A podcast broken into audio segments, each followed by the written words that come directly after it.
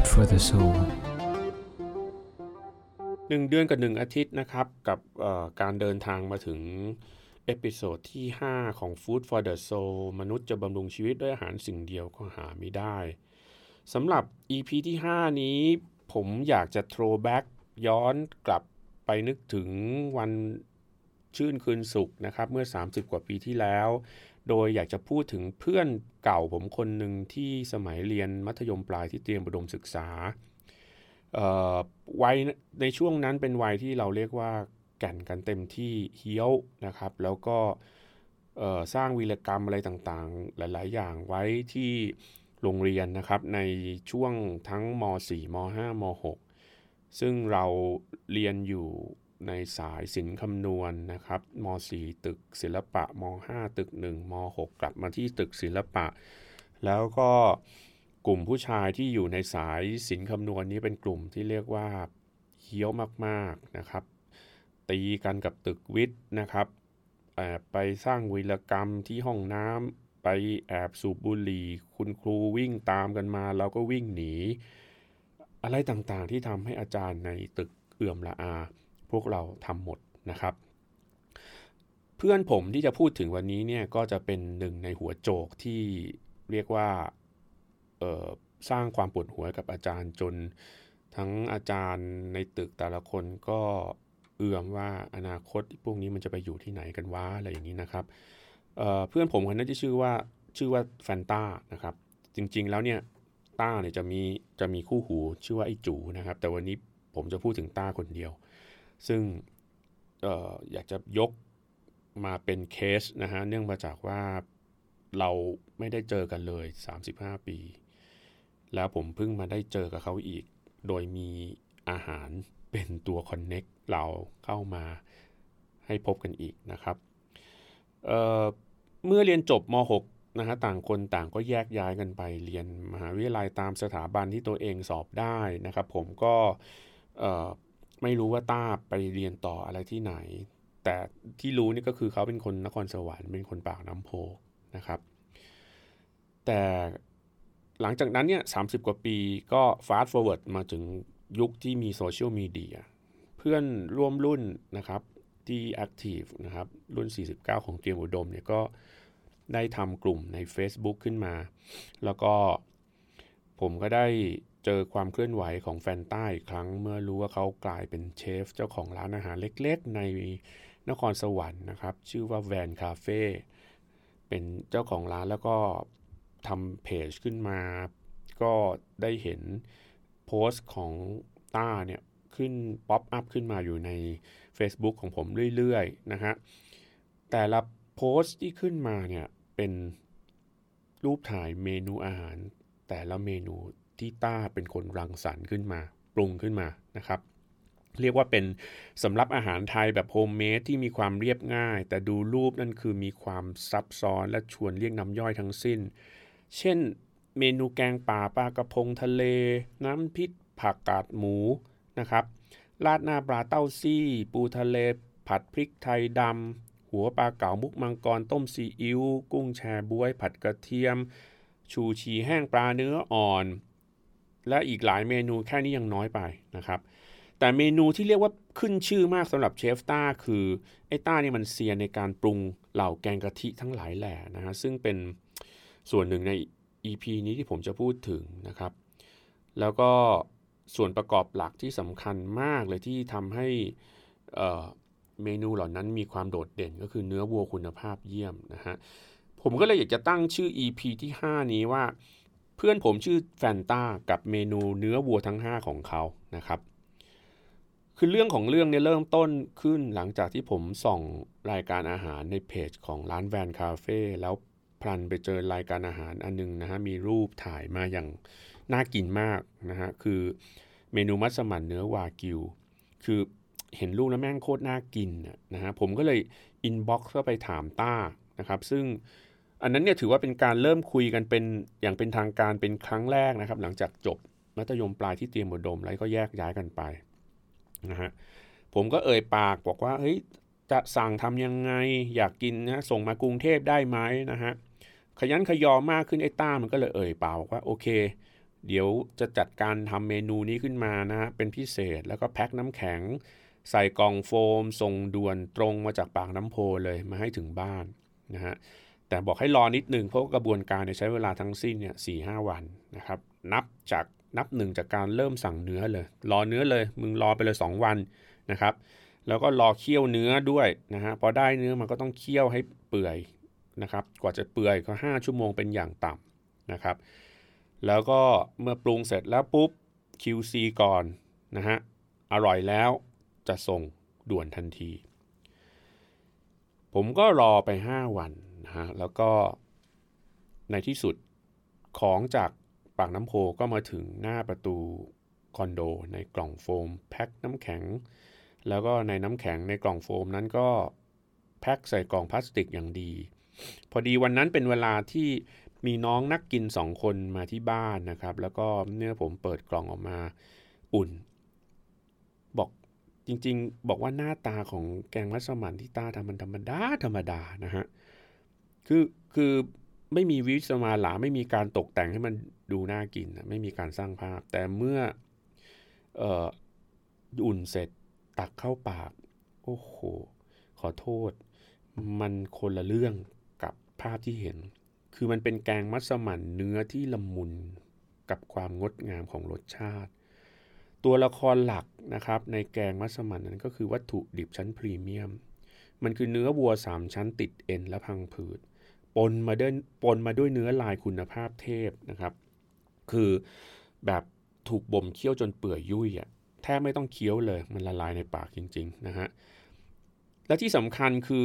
น้ำเครื่องแกงมัสมั่นที่ซึมเข้าได้ทุกอนูของก้อนเนื้อที่เปื่อยนะครับ แล้วก็เครื่องเทศไม่ต้องพูดถึง มันมีกลิ่นเครื่องเทศ เครื่องแกงที่ครบรสครบเครื่องจริง ๆ นะครับ เย็นวันนั้นทุกคนบนโต๊ะอาหารนิซีดปากหลังจากตักมัสมั่นนั้นคลุกเข้าสวยเข้าปากบอกว่ามันสุดยอดมัสมั่นมากพี่บอย คือไฮไลท์นี่คือเนื้อเนื้อมันดีจริงๆนะฮะเมื่อน้องสองคนรวมถึง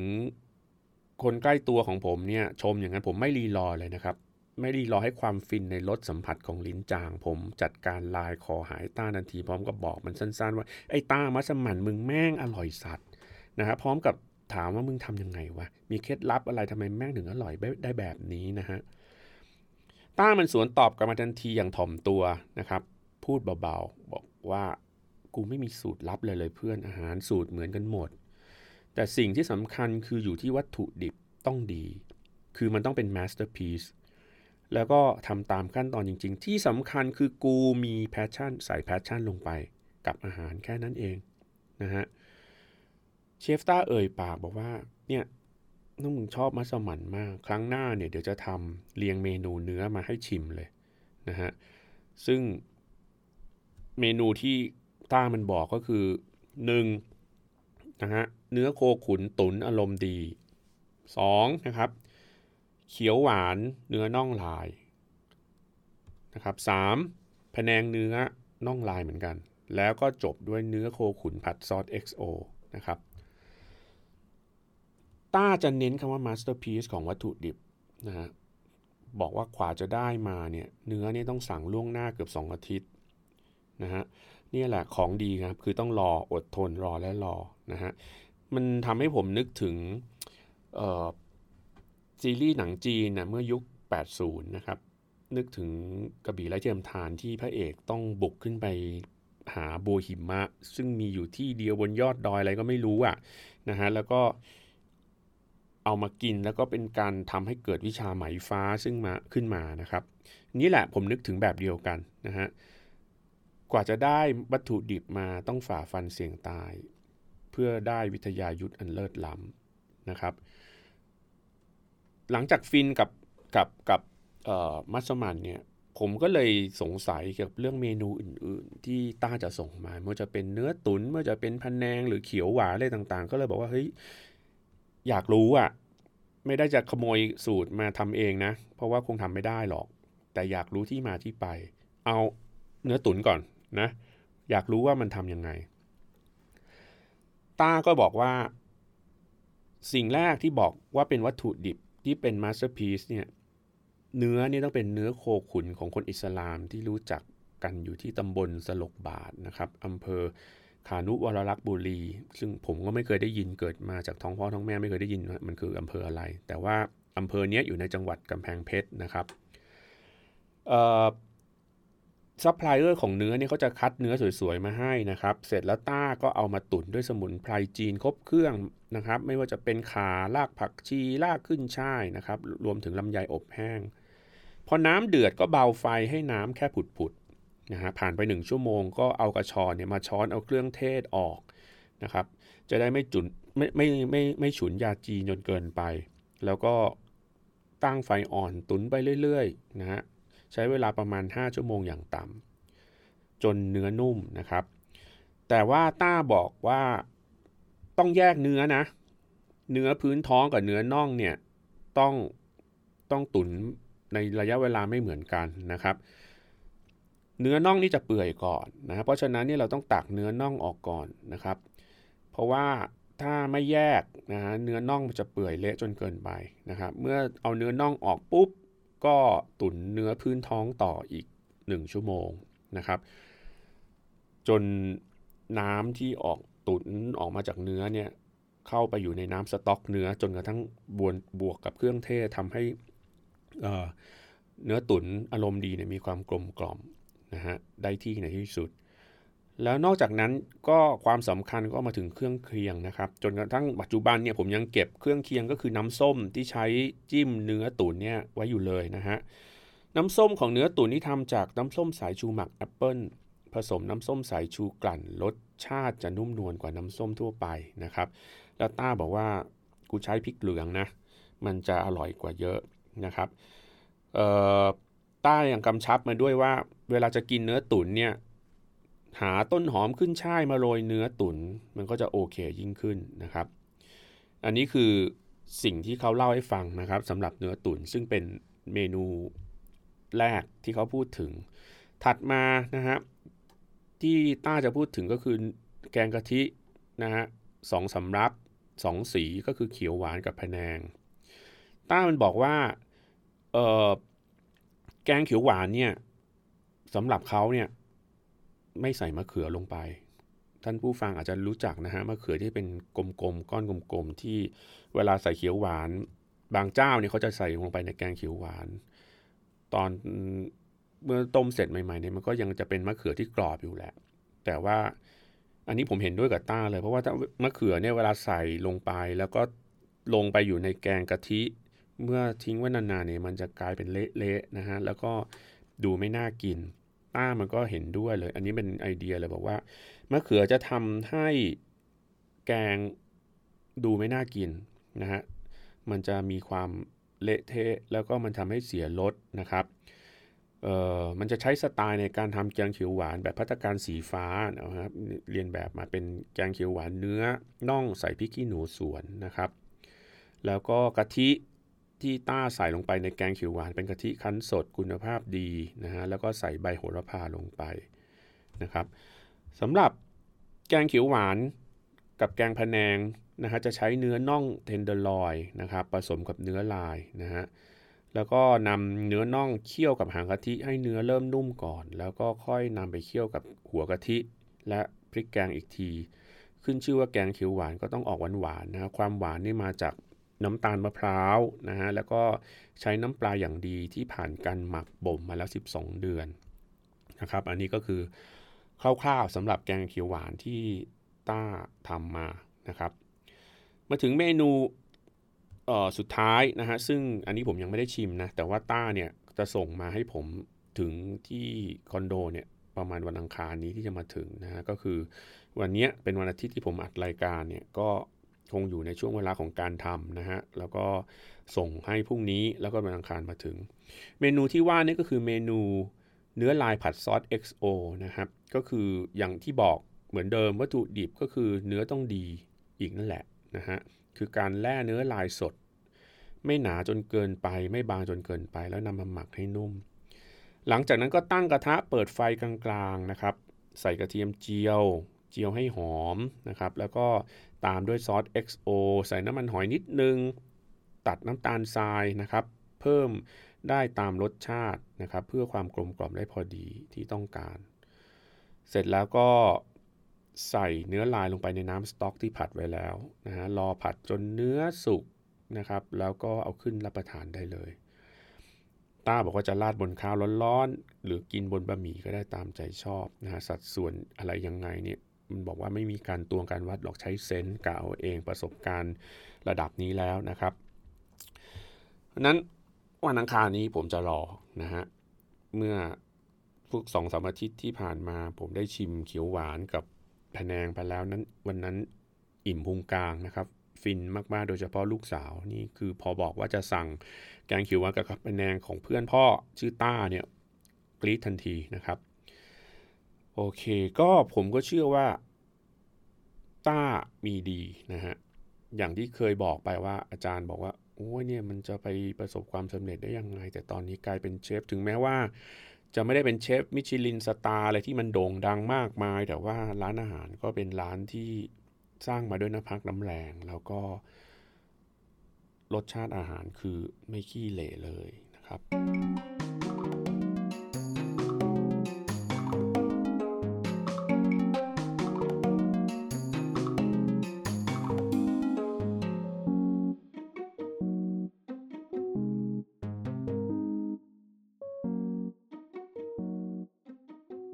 ตั้งใจที่จะยกเรื่องเพื่อนของผมคนนี้ และเมนูเนื้อ 5 ชนิดที่ตาได้ทำนะครับ ก็คือมาจากประโยค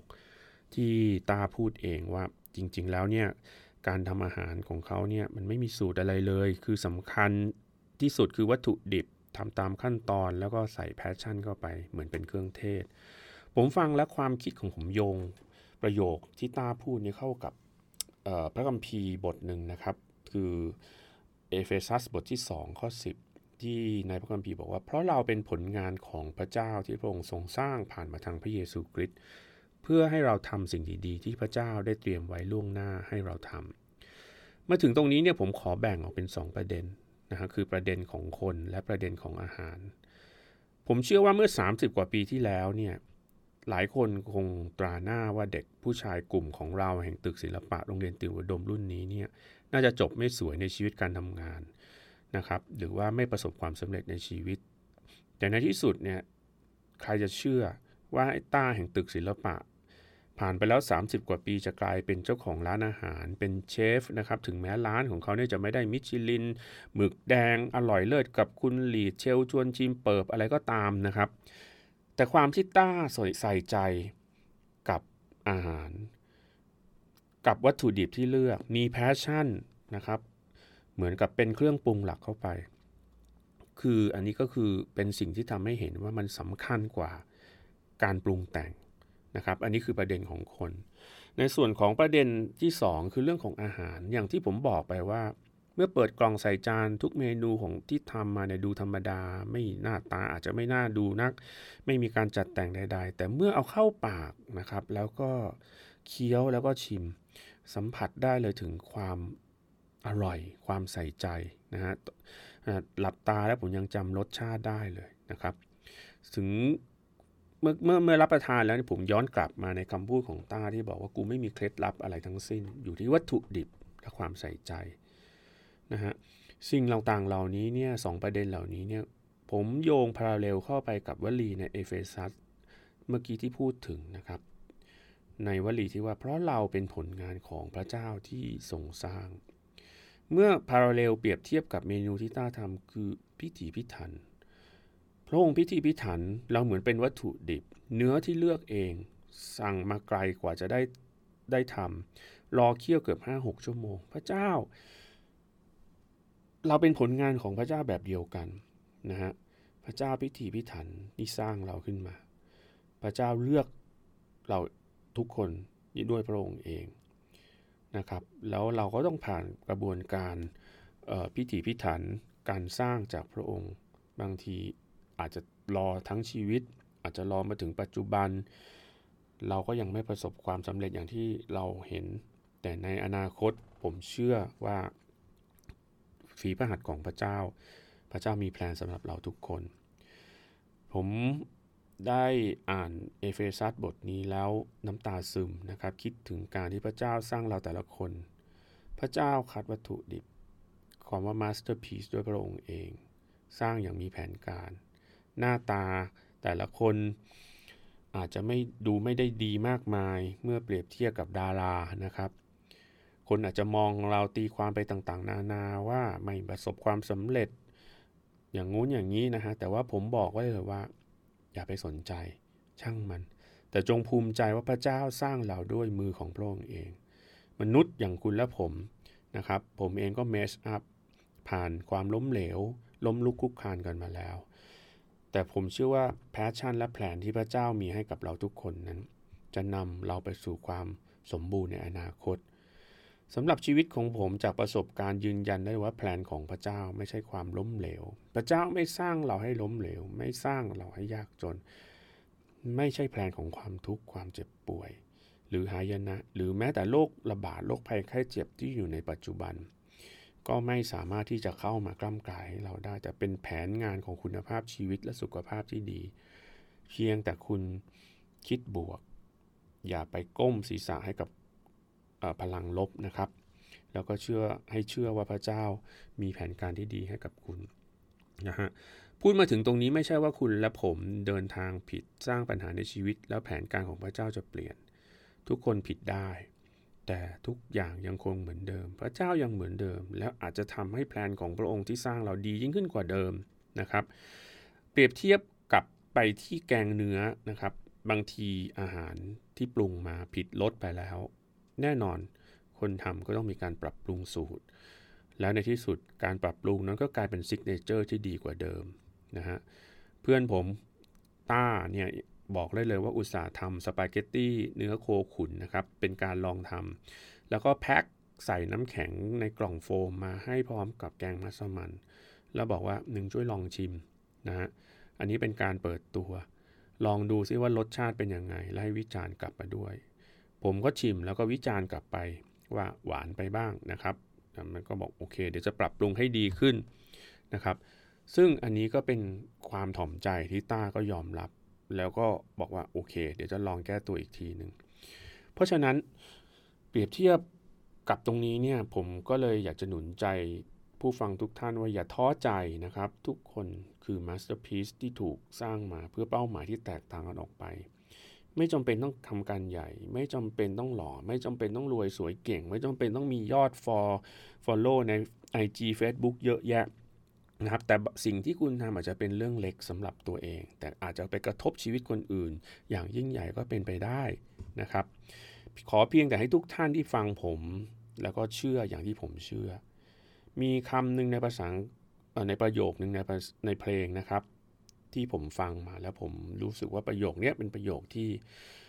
มีเหตุผลอย่างมาก ในภาษาอังกฤษบอกว่า great found my heart when logic ends นะครับแปลตรงตัวเป็นภาษาไทยก็คือว่า พระคุณของพระเจ้า จะเข้ามาในใจของเรา เมื่อเราตัดเอาตักกะ เอาลอจิกที่มนุษย์คิดออกนะเพราะฉะนั้นทุกท่านผู้ฟังอย่าไม่ต้องพยายามหาคำตอบใด ๆ เมื่อคุณต้องการให้พระเจ้านำและให้พระเจ้ามีแผนการสำหรับชีวิตของคุณ ตัดตักกะออก เพียงแต่เชื่อไม่ต้องหาเหตุผลใดๆทั้งสิ้นนะครับ เพราะฉะนั้นก็อยากจะฝากข้อคิดตรงนี้เอาไว้ หนุนใจในภาวะอันยากลำบากที่เราทุกคนเผชิญอยู่ แล้วก็ถ้าสถานการณ์ดีขึ้นขับรถผ่านนครสวรรค์นะครับ ไปแวะร้านของต้าที่ ปากน้ำโพนะครับ location ก็เพียงแค่เข้าไปใน Google searchร้านชื่อว่าแวนคาเฟ่นครสวรรค์ ก็จะเจอทันที ลองเข้าไปลิ้มชิมรสนะครับ อาหารจานเล็กๆนะครับ อาหารที่ไม่ได้มีการปรุงแต่งใดๆ แต่รสชาติทำด้วย passion ทำด้วยความตั้งใจ และมาจากวัตถุดิบที่เขา คัดสรรมาแล้วนะครับ ก็ EP นี้ของ Food for the Soul ก็จะขอจบนะด้วยเเวลาเพียงเท่านี้ แล้วก็อาทิตย์หน้าเรามาเจอกันอีกครั้งหนึ่งนะครับ stay safe รักษาตัวและขอพระเจ้าอวยพรทุกท่านนะครับ สวัสดีครับอ๋ออยากจะบอกทิ้งท้ายไว้ด้วยนะครับว่าต้องยกเครดิตให้กับ สองท่านซึ่งช่วยทำจิงเกิลแล้วก็ทำโลโก้ออกแบบรายการนะครับ ซึ่งทั้งสองท่านนี้ก็เป็นเด็กนะครับอายุ 15 แล้วคนหนึ่งอีกคนหนึ่งอายุ 20 ก็คือน้องโมที่ทำจิงเกิลให้ทั้งช่วงเปิดรายการ แล้วก็ช่วงกลางรายการ แล้วก็ คุณปลายฟ้าที่ทำออกแบบโลโก้ของรายการ Food for the Soul ให้นะครับ ต้องขอบคุณไว้ณที่นี้นะครับ สวัสดีครับทุกท่านครับ